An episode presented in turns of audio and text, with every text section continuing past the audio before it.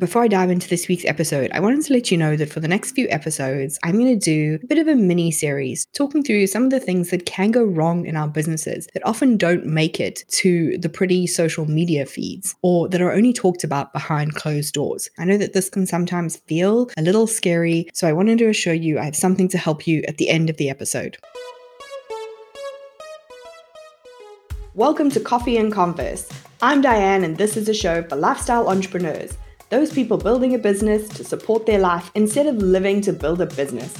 If this is you, stick around for strategies on doing business more efficiently, with more ease, and in a way that feels oh so good to you.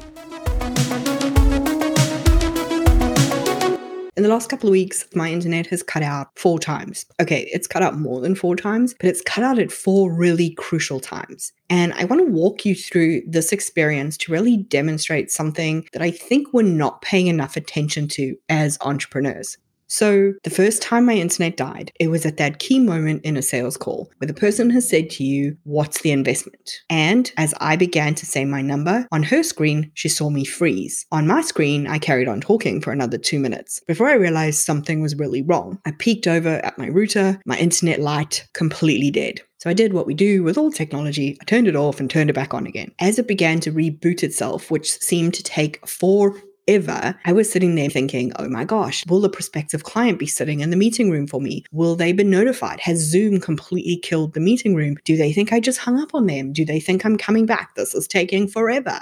So I jumped back into the call, apologized profusely, and we continued the conversation.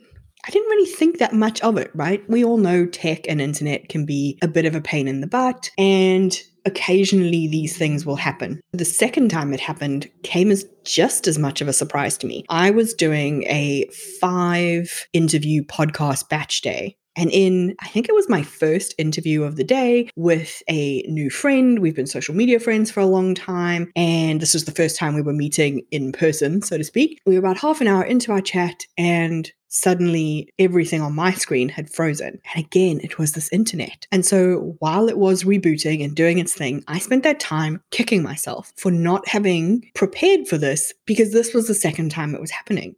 Like, what on earth? I had allowed this to happen. It looks incredibly unprofessional that you're in the middle of an interview with someone and you can't connect. And I'm using a different software than I was using on the sales call. So now I'm like, I don't know. Is my software going to kick them out? Will they still be in the room? Have they been booted out? This is taking forever. The same kind of panic was setting in all over again. We logged back on. She was incredibly graceful. I was incredibly flustered. So now I'm halfway through an interview with someone, trying to remember where we left off, the last thing I heard them say, plus also just feeling completely mortified that this has happened. Fortunately, this person's also a podcaster, they could empathize with where I was sitting. And so we managed to pick up and carry on. And five minutes later, it did it again. Embarrassment level like four bajillion at this point. I don't know if she noticed. I'm sure she did. But the rest of the interview, I was incredibly flustered. I was worried that the internet was going to cut out again, that we weren't going to have a recording of the full episode. I was thinking about, from a tech perspective, how I was going to piece together six different recordings because my software records her side and my side separately. So we'd had three different recordings and they were all going to have to get patched together and matched in timing. And then I'm worrying that I'm not doing her justice because she hasn't had that full flow of an interview. So I guess the first time could have been a blip. The second time and the third time was a clue to me that something was going wrong. We had moved from it's possible I might not have internet to it's now probable that internet is going to go out in another important call for me. And I was right. In the midst of a three hour VIP day, the internet did the exact same thing again. However, what was different this time was that I had warned the client when we started that I was having internet issues, and that if anything happened, all she needed to do was stay in the room and I would be back as quickly as possible. So when it happened, I quietly rolled my eyes to myself, said some four letter words to my router, and waited for it to start itself up again. When we resumed, it was a very different feeling for me. I was back, I was calm, I was in control, we were able to laugh about it happening. I had been able to plan what I needed to have happen. And so my response in that moment moved from being panicked into calm and collected and able to think through what I was going to need. The minute it happened, I quickly wrote a note to myself about what we had been discussing right before it happened so that I would be able to get back on the call and say, I'm so sorry, here's where we were, let's pick up again and keep rolling.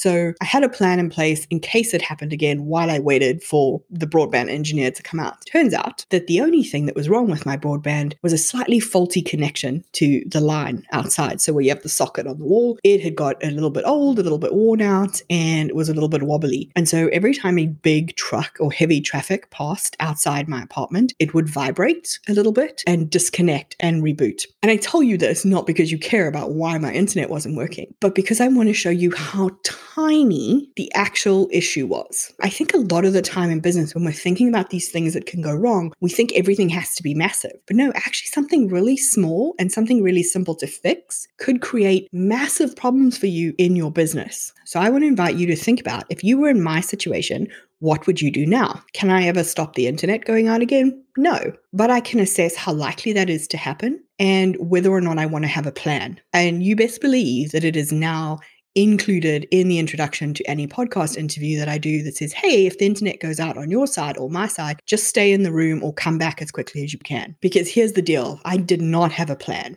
And so this is what experience has taught me. Those are really your two options. Either you make a plan or experience will be your teacher. And I think a lot of the time we don't want to think about what could go wrong. And I think a lot of the time we think we're too small for something big to go wrong. Coming up in the next few weeks, I'm going to be talking to several entrepreneurs about what went wrong in their business, what experience taught them because they did not have a plan for these things. We all have reasons to not think about the potentially difficult stuff in our business. But I'm sharing these stories with you not to make you afraid, not to give you anxiety, not to make you panic, but to show you that this is a much more common experience than we think because often these are not shared publicly. Unless it's a big name who we can't really relate to, a lot of the time these things happen behind closed doors. And I just want to open that door and show you that yes, all of these things happen. Yes, all of these entrepreneurs have survived it. But I want you to ask yourself when you're listening to those stories, could this happen to me? If it did, would I know what to do? And how much time and energy is this taking from running my business, from staying in my zone of genius? Because I want us to talk about not just all the highlight reel, pretty Instagram feed stuff. I want us to talk about some of the stuff that's happening behind the scenes in businesses that people don't often share and don't often want to look at. So I'm going to challenge you to really stick with it as I share these stories. And I want you to keep saying to yourself, I can make a plan or experience can be my teacher.